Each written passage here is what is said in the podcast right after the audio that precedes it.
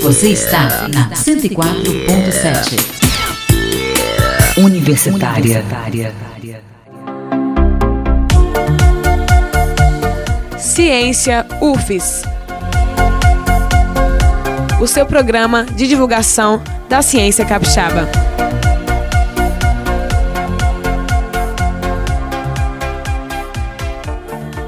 Olá, ouvintes da Rádio Universitária, eu sou Hélio Marchione, estamos no ar com mais um programa Ciência UFES, um programa de divulgação da ciência, das pesquisas e das ações da UFES que tem um impacto direto na vida das pessoas, um impacto direto na sua vida, o seu bate-papo semanal com a ciência, toda sexta-feira, às 10 da manhã, aqui na Rádio Universitária FM 104.7.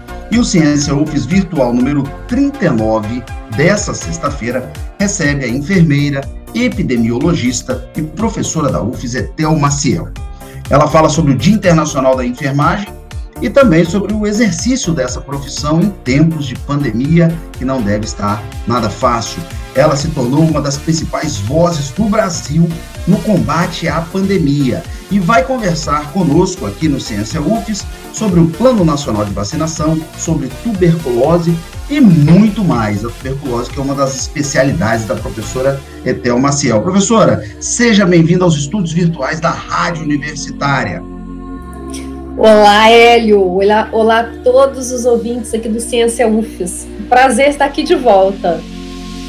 Exatamente, professora já é cadeira cativa aqui no programa Ciência UFES, já esteve né, em outra oportunidade conosco aqui. O programa hoje está imperdível e você escuta o podcast dessa entrevista e de todas as outras entrevistas do Ciência UFES nas plataformas Spotify e Anchor e também no endereço universitariafm.ufes.br. Inclusive, nessa página da Universitária, você escuta a Rádio Universitária FM 104.7 pela internet. Vou repetir, universitariafm.ufes.br, tá? Com algum problema aí de sintonizar o seu dial, o seu rádio aí na frequência 104.7, vai para a internet, universitariafm.ufes.br. E melhor ainda, você pode baixar o aplicativo da Universitária FM na sua loja preferida de apps e com um clique você escuta a Rádio Universitária em qualquer lugar do Espírito Santo do Brasil e do mundo. Temos uma audiência na Austrália, Estados Unidos, Japão, muito bacana, professora, nossa audiência aí pelo mundo. Professora, vamos direto para a nossa conversa. A senhora é enfermeira formada pela UFES com pós-doutorado nos Estados Unidos, é ex-aluna nossa aqui da universidade. O Dia Internacional da Enfermagem é, é comemorado no dia 12 de maio. Né? Então, essa semana aí está se comemorando Dia Internacional da Enfermagem. E o tema da 82ª Semana Brasileira de Enfermagem é o trabalho em enfermagem no contexto de crise, uma semana realizada pela Associação Brasileira de Enfermagem. A senhora, que é uma das mais importantes pesquisadoras sobre a pandemia da Covid-19 no Espírito Santo e também no Brasil, me responda: como está o trabalho dos profissionais de enfermagem nesse contexto da pandemia, professora? Então, Hélio, é, eu queria primeiro começar aqui parabenizando a todas as minhas colegas da enfermagem, os meus colegas. Eu comecei com as colegas porque nós somos a maioria, sabe, Hélio? Então, 83%, aí 85% da, da, das trabalhadoras da, da enfermagem são mulheres. Então, assim, por isso eu já começo aqui parabenizando essas mulheres que durante a pandemia tiveram muitos desafios, né, principalmente em relação a vários outros aspectos da vida. Mas é, em relação à profissão, é preciso compreender que a enfermagem ela ocupa vários vários setores da sociedade. Às vezes a gente está acostumado a olhar aquela enfermeira ou enfermeiro né, que fica no hospital ou na unidade de saúde. Hoje nós temos é, a enfermagem em trabalho domiciliar, temos enfermeiras que são é, trabalham de forma autônoma, Hélio, auxiliando gestantes e puérperas durante esse período, é, fazendo visitas domiciliar. Então, temos, assim, um, um campo muito aberto nessa profissão e também, assim como eu, enfermeiras que fazem pesquisas, né? Enfermeiros que fazem pesquisa. Vou sempre falar aqui agora no feminino, porque nós somos a maioria e eu, como feminista, preciso marcar esse lugar. Então, vou, vou, vou passar a partir de agora a falar enfermeiras é, ou enfermagem, mas fica aí é, a, a, inclusão de todos e todas.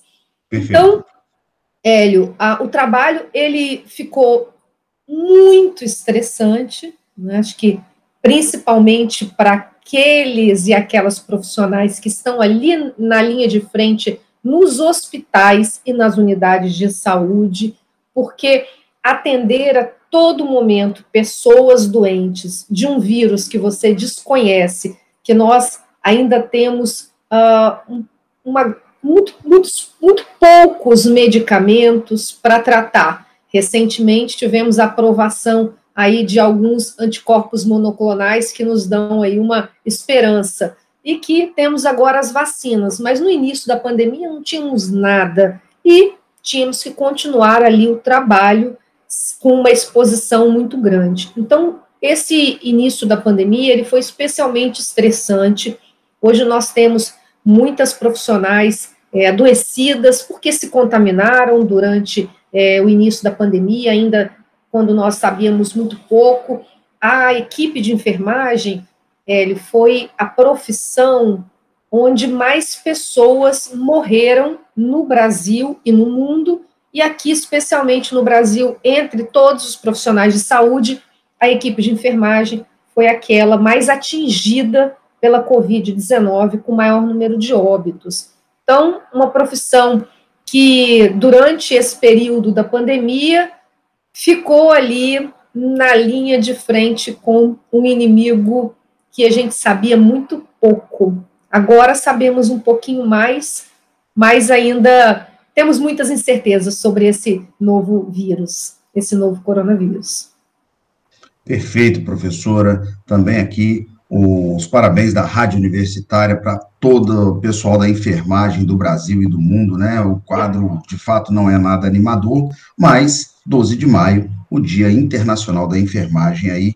Professora, a UFS comemorou 67 anos no dia 5 de maio, aí pertinho do Dia Internacional da Enfermagem, que é o dia 12 de maio. E o curso de enfermagem da UFS completa 45 anos esse ano.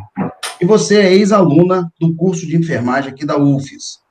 É, como o programa Ciência UFES leva para o ouvinte as pesquisas e as ações da UFES que têm um impacto direto na vida das pessoas, eu gostaria de perguntar, professora, qual a importância e o impacto do curso de enfermagem da UFES na vida dos capixabas, professora? O impacto é muito grande, porque o curso de enfermagem aqui foi o primeiro curso a formar profissionais né, de nível superior na enfermagem, nós sabemos que a equipe, para quem está nos assistindo que não conhece, né, nós temos na equipe de enfermagem os técnicos de enfermagem, que tem uma formação de nível técnico, nível médio, né? E o, o, a enfermeira, que é de nível superior, que aqui é a nossa graduação na UFES, foi o primeiro curso a formar quadros é, para os nossos hospitais, para as nossas unidades de saúde e para as nossas faculdades que vieram depois, né, as, as universidades, a Universidade é, de Vila Velha e as outras faculdades que têm o curso de enfermagem, muitos que estão lá, professoras hoje, professores, ex-alunos aqui da UFES. Então, nós temos a UFES desde a, o curso de graduação né, de enfermagem aqui da UFES, desde os seus primórdios, tenha ajudado o Espírito Santo na formação de pessoas que pudessem estar agora é, trabalhando, cuidando em vários setores da sociedade. Né? Então, temos gestores nesse momento, só para lembrar um, um dos gestores aqui, que está sempre também é, na mídia, né? o, o Reblin, que é o subsecretário estadual de saúde, é formando da primeira turma de enfermagem aqui do nosso curso. Então, temos, é, temos vários colegas que estão hoje é, na, em gestão, né, em, em cargos de gestão é, importantes, que são ex-alunos. Temos a secretária também de saúde da Serra, do município da Serra, que é, também é ex-aluna aqui do curso de enfermagem, foi minha aluna, inclusive. Então, temos aí ex-alunas coordenando é, campanhas de vacinação, é, a coordenadora da vigilância de, de Vitória, também ex-aluna da UFES, a coordenadora estadual, é, também ex-aluna da UFES. Então, pessoas que estão hoje coordenando toda a, a, nossa, a nossa campanha e essa difícil,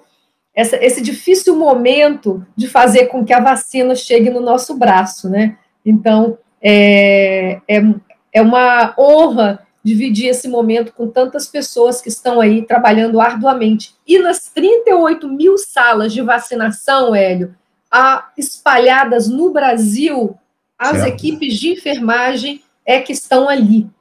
Enfermeiras e técnicas de enfermagem que estão ali fazendo com que o Brasil seja vacinado hoje. Então, a operacionalização de toda essa importante campanha tem aí é, enfermeiras e técnicas de enfermagem, equipe de enfermagem na linha de frente. Se o 12 de maio, Dia Internacional da Enfermagem, já era para ser comemorado, nesse momento, como você falou aí, 38 mil salas de vacinação, as equipes de enfermagem, linha de frente no processo de vacinação, a comemoração é muito maior ainda, né? O povo deve muito aos profissionais de enfermagem, né, professora? Hélio, a gente tem é, escutado muitos é, elogios. Acho que finalmente a, a, enfermagem ela passou a ter uma visibilidade para as pessoas, né? Inclusive a primeira pessoa a ser vacinada no Brasil, escolhida para esse momento simbólico, foi uma enfermeira. Então, assim, nós temos esse, esse essa valorização agora. Mas eu quero aproveitar esse momento, Hélio, para dizer de uma luta histórica da enfermagem, que, diferente de outras profissões também da área da saúde, até hoje não tem a sua jornada de trabalho regulamentada.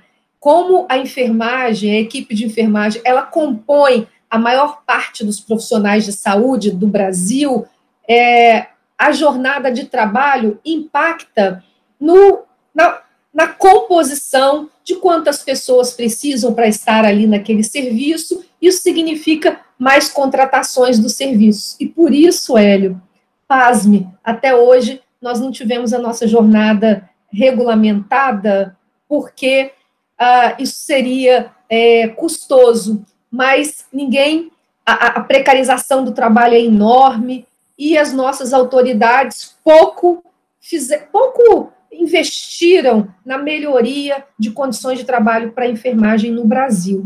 Então, hoje, eu queria dizer aqui, porque eu também quero reconhecer, nós temos aqui o, o senador é, Contarato, Fabiano Contarato, que é o responsável por uma das mais importantes, um dos mais importantes projetos de lei que nós temos hoje no Senado, que é o, a PL 2564, que é a PL, o projeto de lei, né, que visa regulamentar a jornada de seis horas diárias, 30 horas semanais e, finalmente, instituir um piso salarial para a enfermagem que seja digno, um piso, de, um piso salarial digno. Nós temos, Hélio, é, técnicos de enfermagem no Brasil que tem uma, um trabalho de muita complexidade e, e é um trabalho que exige muito da pessoa, é, recebem um salário mínimo. Hélio. Tem muitos que com os descontos não recebem nem isso, né? Assim,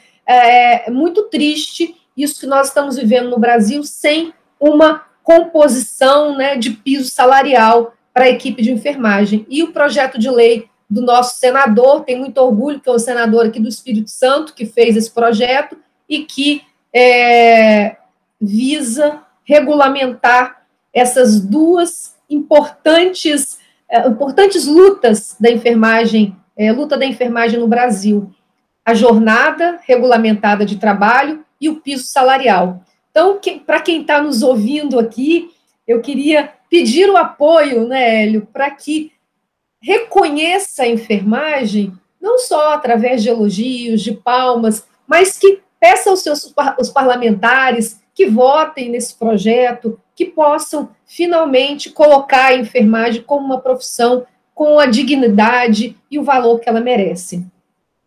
É, professora, é inacreditável que você coloca para a gente. Eu não sabia, acredito que muitos ouvintes da Rádio Universitária também, que a enfermagem ainda não tinha né, o seu piso salarial, sua carga horária definida. E que bom, senador aí do Espírito Santo, encampando essa batalha, essa bandeira muito bacana. Você, ouvinte da Rádio Universitária, está escutando a professora Etel Maciel. Professora Etel Maciel, enfermeira, epidemiologista, professora da UFES, falando conosco aqui nessa semana no Ciência UFES sobre o Dia Internacional da Enfermagem e o exercício da profissão em tempos de pandemia, no meio dessa crise toda, e trazendo aí importantes informações da área da enfermagem aí para todo mundo. Né? Fiquei feliz em saber que temos aí o nosso senador encampando aí essas bandeiras tão importantes da enfermagem. E nesse momento de vacinação, espero que a, os políticos né, e a sociedade em geral perceba né, toda a importância dos, da, das enfermeiras, dos enfermeiros, aí, dos profissionais de enfermagem. Professora, é, falando em vacinação, ficou famoso no Brasil o episódio da elaboração do Plano Nacional de Vacinação contra a Covid-19. A senhora, que além de enfermeira é epidemiologista, foi indicada para participar como consultora do Ministério da Saúde na elaboração desse Plano Nacional de Vacinação contra a Covid-19. Mas a senhora denunciou em rede nacional que o plano de vacinação que foi apresentado pelo Ministério da Saúde, ele não foi aprovado por esses pesquisadores convidados para serem consultores desse plano. Gostaria que você explicasse um pouquinho como foi esse episódio, professora, e qual a sua avaliação sobre o andamento do Plano Nacional de Vacinação. Olha, Hélio, foi um episódio diria assim, muito triste, né, de, de bastante desrespeito. Nós fomos, é, trabalhamos uh, e fomos surpreendidos com o envio, né, de um, naquele momento não era nem um plano, eu considero que hoje a gente também não tem um plano, era um protocolo, uma carta de intenção, né, mas com os nossos nomes como elaboradores daquele plano e naquele momento com, inclusive, itens, né, com colocação de algumas, alguns grupos prioritários ali que nós discordávamos.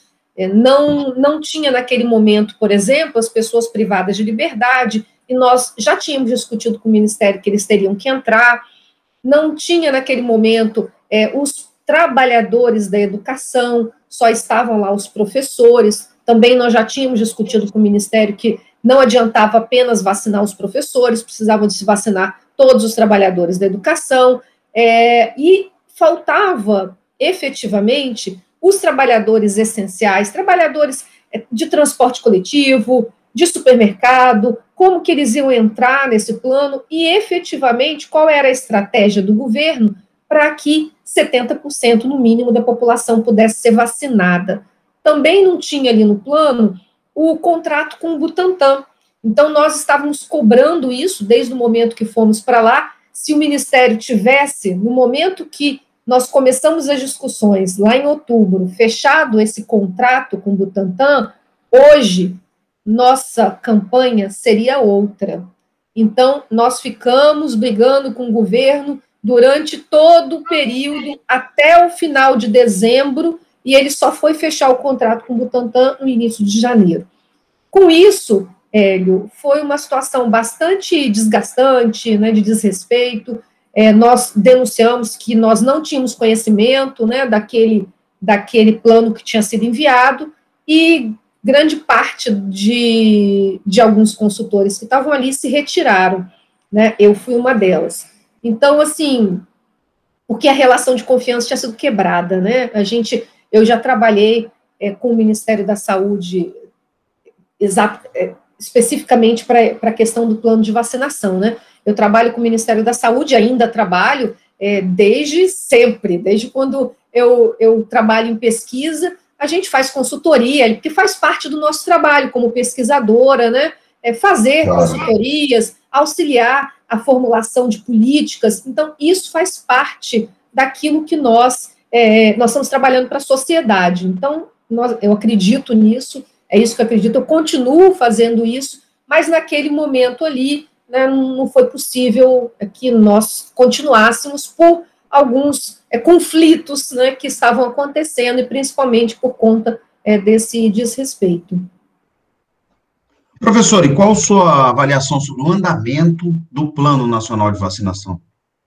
Então, nós cobramos também naquele momento, Hélio, a, a assinatura do acordo com a Pfizer, que só foi feito agora, em abril. Então, você, você imagina assim, se essas coisas tivessem acontecido lá, quando nós dissemos que era importante, nós estaríamos aqui falando de outra coisa, falando do sucesso da nossa campanha. Infelizmente, estamos falando de inúmeros fracassos que estão sendo aí é, coletados, né? Agora, é, essa situação com as gestantes. Então, assim, toda hora é uma, é uma coisa, porque não temos efetivamente um planejamento. Nos falta as doses, as doses estão faltando, e também falta um planejamento efetivo.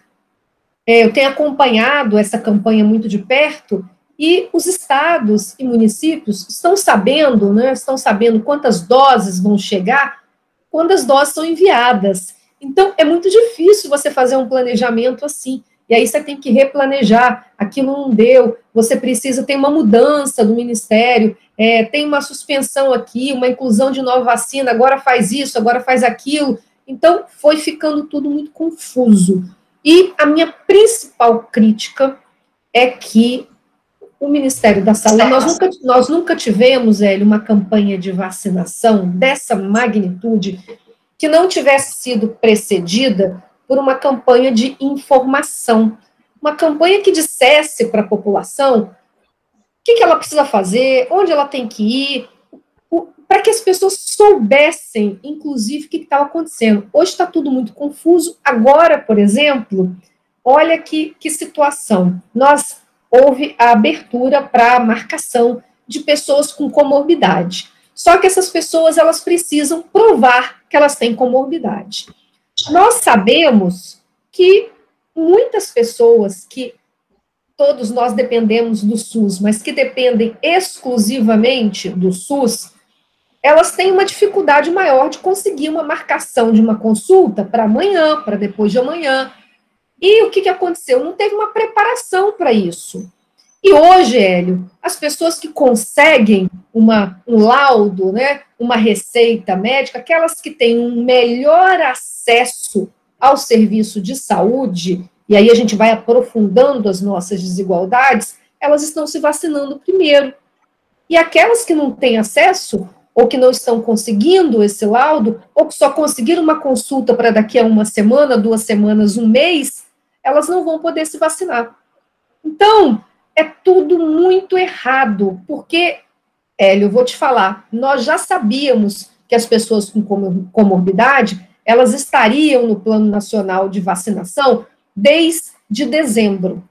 Então, era obrigação do Ministério fazer a informação, comunicar que isso ia acontecer, para que essas pessoas se providenciasse uma consulta, para que providenci... para que tivesse um tempo, não abrir a, a, a marcação e dizer assim, olha, a marcação está aberta, mas você só chega aqui se você tiver uma comprovação. Como? Aí eu ouço no jornal as pessoas de muito boa vontade falando assim, ah, mas é só a pessoa buscar um laudo, e na unidade de saúde que ela frequenta.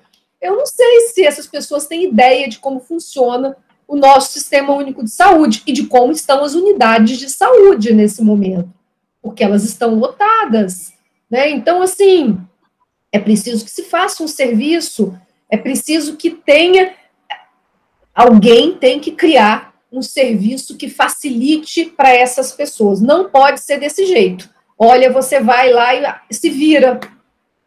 Eu me lembrei, inclusive, Hélio, quando é, eu coordenei a campanha de febre amarela na UFES, que nós criamos um serviço né, com o, os médicos e médicas aí do, do, do DAS, do hospital, que vieram auxiliar para que as pessoas pudessem ter uma, um laudo, se elas tinham diabetes, se elas tinham hipertensão, para poder receber a vacina. Então, nós precisamos criar um serviço específico para isso, para dar acesso as pessoas mais vulneráveis, e essas pessoas mais vulneráveis, Hélio, são aquelas que são vulneráveis em tudo, são elas que estão nos serviços essenciais, né, são os, tra os trabalhadores de transporte coletivo, as trabalhadoras é, de, de, de limpeza em várias empresas, os trabalhadores, por exemplo, de supermercado, e até hoje, para você marcar um, uma consulta, mesmo se você tem né, um plano de saúde, não é uma coisa de um dia para o outro. Então, isso precisa ser, ser mudado. E aí compete ao Estado e aos municípios fazer é, uma organização melhor para que a gente evite que a vacinação aprofunde as desigualdades nesse nosso estado e no país. Perfeito, professora. Quem tem condições de obter esse laudo se vacina. Quem não tem, infelizmente, fica ao Deus dará, né, professora? Você ouvinte da Rádio Universitária conosco aqui nessa manhã de sexta-feira, convindo a professora Etel Maciel, professora Etel Maciel, enfermeira, epidemiologista, professora da UFES, falando conosco aqui sobre o Dia Internacional da Enfermagem, sobre plano de vacinação contra a Covid-19, batendo um papo conosco sobre a, a, área dela, sobre a enfermagem, tudo e tudo o que gira em torno da enfermagem, inclusive né, o plano de vacinação contra a Covid-19. Professor Etel, a universidade e a ciência, elas têm sido fortemente atacadas, movimentos negacionistas, né? Isso não é de agora, isso é histórico e isso é pelo mundo mas, atualmente, a gente inclui aí importantes, 19 lá no início, e agora tentam negar a importância da vacina, professora. Qual o impacto desse negacionismo para o combate à pandemia e o que a senhora diria para esses líderes que tentam diminuir a importância da ciência e da universidade, professora? Olha, Hélio, nós estamos numa fase é, a gente busca até um adjetivo, fica difícil aqui no Brasil, né? Mas é uma fase triste, né? Muito lamentável, é, que nós temos os nossos próprios líderes políticos fomentando e protagonizando movimentos negacionistas. É, é lamentável, eu espero que a CPI, que está aí, a CPI da pandemia, possa de fato punir né, é, tudo isso que está acontecendo, medicamentos sem, sem eficácia e que foi, foram, foram investidos milhões, né, Hélio? É, várias propagandas inefetivas, inclusive sobre esses medicamentos ineficazes, sendo propagadas com o nosso dinheiro, isso é muito importante frisar, né? Então, é, coisas absurdas que aconteceram e esse negacionismo que tem também atacado o orçamento das nossas instituições. Então, eu quero aqui também dizer que negar a ciência é negar as instituições e negar o papel dessas instituições, inclusive no combate, no controle da pandemia. As instituições públicas do Brasil, hoje, elas estão sendo responsáveis pela maior parte das pesquisas que estão acontecendo, pelo apoio que está sendo dado aos estados e municípios para para melhoria né, da sua, do seu controle, o que, que pode ser feito, análise de dados. Então, todo o embasamento científico para a tomada de decisão que tem sido feita nos estados passa pelas instituições públicas do Brasil. Então, é muito importante nós reconhecermos isso nós pedirmos à população o apoio para que o orçamento das instituições seja revisto, porque senão nós corremos um risco muito grande de inviabilizar o funcionamento das instituições que estão sendo fundamentais nessa pandemia no Brasil, para o combate a essa pandemia no Brasil. Perfeito, professora. Professora Etel, programa Ciência UFES, um programa que leva para o ouvinte da Rádio Universitária as ações, as pesquisas da UFES que têm um impacto direto na vida das pessoas. Programa Ciência UFES quer te agradecer imensamente você ter concedido aí parte do seu tempo, né, muito atribulado, para ir para as suas considerações finais, professora. Então, eu queria agradecer a oportunidade de estar aqui falando Ciência UFES mais uma vez, é, te parabenizar pelo sucesso do programa, é, parabenizar aqui também a todas as minhas colegas enfermeiras, enfermeiros, toda a equipe de enfermagem e dizer que hum, precisamos, nesse momento, né, lutar para que os direitos da enfermagem possam ser garantidos finalmente nesse país, né, e para que a votação desse projeto de lei que finalmente regulamenta a jornada e o piso salarial seja votado ainda esse ano, é o que nós esperamos. Então, aqui, parabéns a todos que estão aí, é, que deixaram suas famílias, que fizeram tantos sacrifícios nesses mais de 14 meses da pandemia no Brasil. Então, meu reconhecimento e é uma honra estar vivendo aí junto com vocês, ao lado de vocês, nessa, nessa batalha que temos enfrentado da pandemia. Um abraço. Obrigado, professora. Muito, muito obrigado mesmo. Ciência UFES agradece imensamente a sua participação, a Rádio Universitária também, sempre de portas abertas, microfone aberto, sempre que tiver qualquer notícia, qualquer pauta que queira bater um papo com a gente, estamos aqui à sua disposição, professora Etel Maciel, enfermeira, epidemiologista, professora da UFES, falando conosco aqui no Ciência UFES sobre o Dia Internacional da Enfermagem comemorado no dia 12 de maio, falando também sobre o plano de vacinação contra a Covid-19, bateu um papo bacana aqui conosco no Ciência UFES, né, o seu bate-papo semanal com a ciência, programa de divulgação da ciência, das pesquisas e das ações da UFES que tem um impacto direto na vida das pessoas, toda sexta-feira, às 10 da manhã, aqui na Rádio Universitária FM 104, 104.7. Você é sempre cadeira cativa, você é nosso convidado especial. Quero te agradecer a audiência, a honra da sua presença aqui conosco na Rádio Universitária. O tema de hoje foi imperdível e você chegou pelo meio dessa entrevista aqui, chegou pelo meio do nosso programa. Você escuta o podcast dessa e de outras entrevistas do Ciência UFES nas plataformas Spotify e Anchor. Você escuta também no endereço universitariafm.ufes.br, que é a página da Universitária na internet. E se você tiver algum problema de sintonizar o seu rádio, o seu dial na frequência 104.7, escute a Rádio Universitária na nossa página na internet, universitariafm.ufes.br. E você também pode baixar o aplicativo da Universitária FM na sua loja preferida de apps com um clique você escuta a Rádio Universitária em qualquer lugar do Espírito Santo, do Brasil e do mundo. Nossa audiência é muito grande pelo mundo afora, alunos, ex-alunos, professores, ex-professores da UFES que nos acompanham pela internet e pelo app da Universitária FM 104.7. Eu quero te agradecer a honra da sua audiência dizer que sexta-feira que vem, às 10 da manhã, estaremos aqui novamente com mais um programa Ciência UFES e você é nosso convidado especial. Você, se puder, fique em casa. Se tiver que sair, siga todos os protocolos sanitários. Lave bem as mãos, uso de máscara, álcool gel, mantenha o distanciamento social e vamos torcer para que essa vacina chegue o mais rápido possível e para todos. É isso que desejamos para que possamos passar o mais rápido possível por essa terrível pandemia. Eu sou Hélio Marchione, vou ficando por aqui. Grande abraço e até a próxima. Valeu!